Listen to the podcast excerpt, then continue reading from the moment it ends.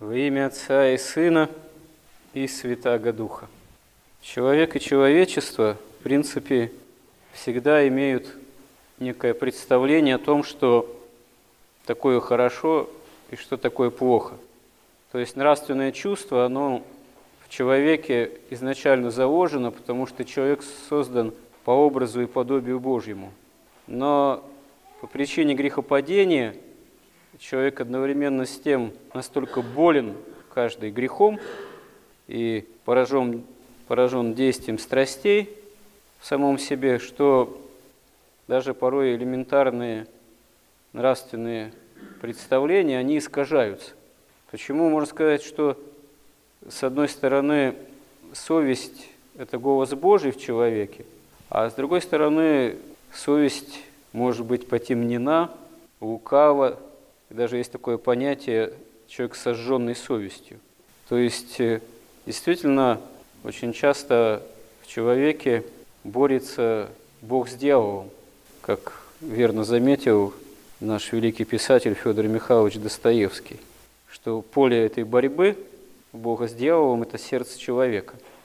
И можно сказать, что, с одной стороны, Бог всемогущ, но когда касается дела свободы человека, то Бог в каком-то смысле умаляется в этом всемогуществе, потому что оставляет за человеком свободу выбора по отношению к нему, к Богу и к спасению.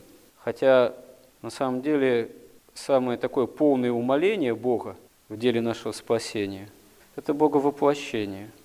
Это крест Христов, на котором распят совершенный Бога-человек, чтобы через схождение в преисподние глубины земли, через причастие к смерти, которой он не должен был быть причастен, потому что в нем нет греха и причин для смерти. Тем не менее, Бог вот так вот умаляется и истощается в своем божественном достоинстве, всемогуществе, что как один из простых смертных становится. Именно для того, чтобы простого смертного человека, смертного по причине греховности, сам будучи безгрешным, Христос таким образом вновь возводит на небеса, отверзает каждому человеку возможность войти в Царство Небесное.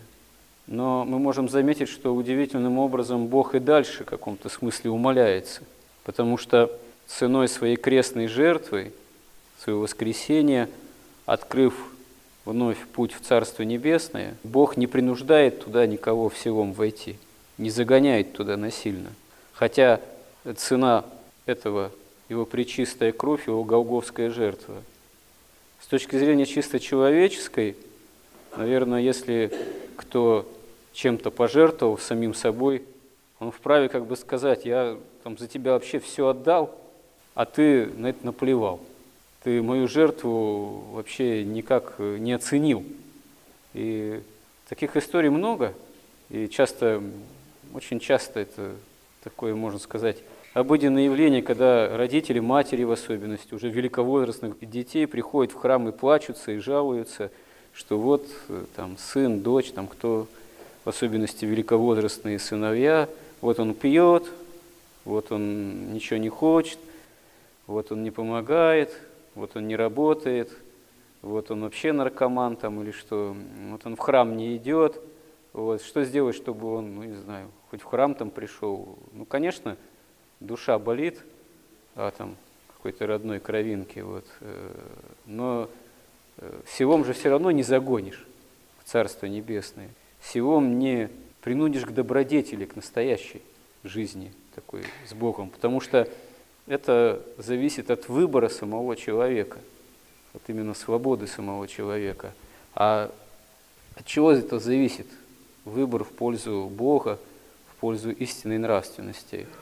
Это, можно сказать, тоже своего рода тайна внутреннего какого-то бытия, вообще вот характера, там, выбора, опять же, человека. Как мы в Ветхом Завете находим тоже массу разных примеров, как люди делают разный выбор, как вот даже элементарно, три сына было у Ноя, один из них оказался Хамом.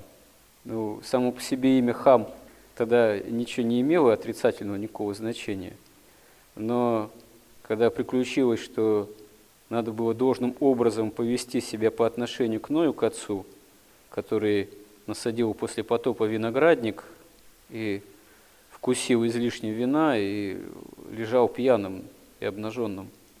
Есть такие толкования, что особой вины но это в этом не было, что после потопа изменились условия бытия на земле, и виноград стал вот бродить, как вино, а до потопа так не было якобы. Ну, такое толкование. Поэтому Ной, не зная новых таких явлений, новых закономерностей бытия, вкусил по неведению излишне вина и опьянел.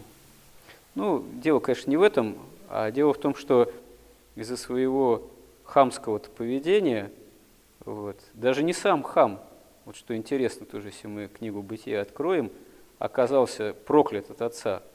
Он сказал, что проклят за тебя Ханаан хаму. Даже никак сына не наказал, но проклял его род. И если вдуматься, какое это тоже страшное по-своему явление, следствие греха. Родоначальник рода согрешил пред Богом и собственным отцом, а потом получилось так, что все, все его наследники, целые народы, оказались в таких своеобразных условиях существования, в подчинении, в рабстве. Но дело даже не в этом, а и вели себя соответствующим образом. Что такое Ханаан, Хананеи? Это те, которых Господь израильтянам, когда они потом из Египта уже входили в землю обетованную, вообще приказал уничтожить полностью, вырезать там вместе с маленькими детьми. Современное гуманистическое сознание вообще в содрогание приходит, когда об этом читает, и ничего понять не может. Вот. Это что ж за Бог такой Яхве там, и вообще что это за история ветхозаветного еврейского народа, это что ж не геноцид, что ли? Да, это геноцид, который Бог указал сотворить с народом, который собственных младенцев сжигал, первенцев там в чреве медных идолов, потому что Ханаан, Хананеи почему-то восприняли некоторые языческие культы, в частности пришедшие из Вавилона, из Халдеи, особым изощренным образом.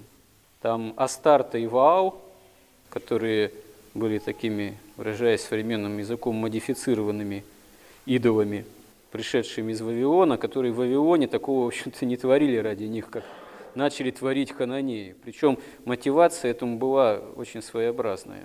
Вот. Там одна из мотиваций была тоже жажда некой победы над смертью, якобы, который Ваал в какой-то степени там мог бы осуществить, но для этого надо было в качестве такой жертвы заместительной принести не самих себя, а вот кого-то постараться, да хоть собственных детей. Вот. И тысячами сжигали. Современная даже археология находит такого рода захоронениями, с костями маленьких детей, вот, принесенных в жертву, сожженных в чревах этих идолов. Почему и знаменитая фраза «Карфаген должен быть разрушен» от более просвещенных, в этом смысле, более гуманных язычников римлянин, она не случайно в истории прозвучала. Она касалась еще этого дикого идолопоклонства, которое было финикийцам свойственно, как и хананеям.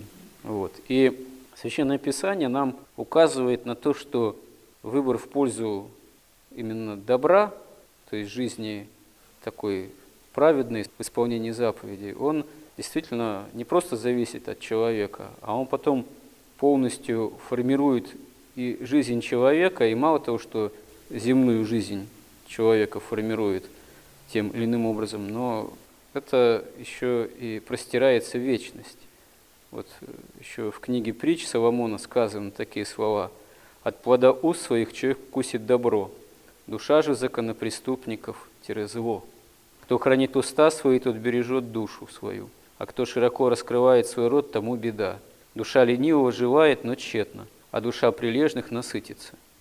То есть человек грешный, он тоже чего-то жаждет, он что-то все ищет. Он, да, может быть, и хотел бы как-то свою жизнь изменить к лучшему, но если он в этом плане ленится, то все его желания, даже по видимости благие, они тщетные.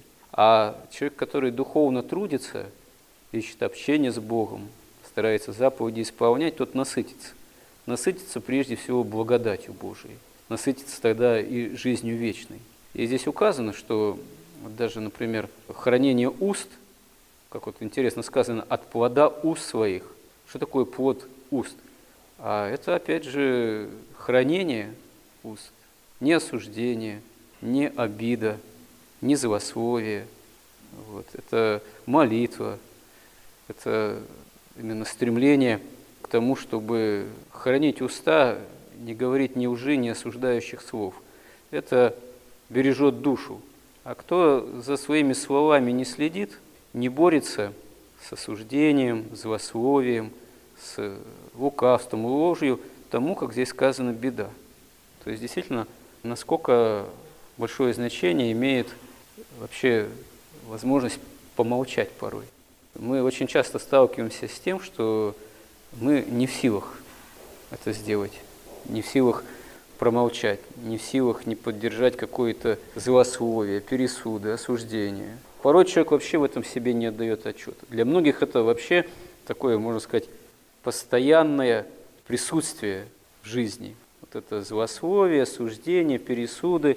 Вот. Порой человек начинает это осознавать и кается на исповеди, говорит: ну ничего не могу поделать. Вот звонит подруга, звонит сестра, звонят там родственники, еще кто-то. И начинаем обсуждать, кто там, чего там. Я чувствую, что я осуждаю. А что мне делать? А как мне не поддержать разговор? Ну хорошо, а что, нельзя прям так вот и сказать? Ну, может, человек обидится. Ну, сказать мягко: слушай, давай, мы люди вроде верующие, я верующий человек, ну давай мы не будем здесь это, осуждать этих людей.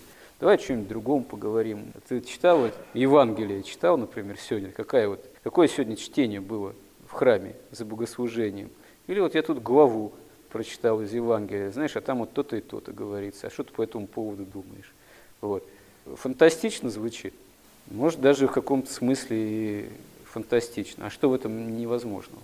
Почему темой всегда каких-то разговоров обязательно должно быть осуждение, которое, по сути своей, губит душу, которое, в общем, является бедой. Причем парадоксально ведь то, что, как святые отцы говорят, что если мы кого-то за что-то осуждаем, мы, как правило, осуждаем этого человека за то самое, что, в чем согрешаем сами, но вот именно что парадоксальным образом, согрешая этим же, мы этого в себе не замечаем, а вот замечаем в другом. Но ведь не случайно сказано, что не судите и не судимы будете. Если ты этого человека не судишь за его неправильное поведение, значит, прощаешь, жалеешь его за это, значит, имеешь шанс, что тебя Господь пожалеет. Вот, за те же самые согрешения простит, потому что ты не осуждал вот, другого.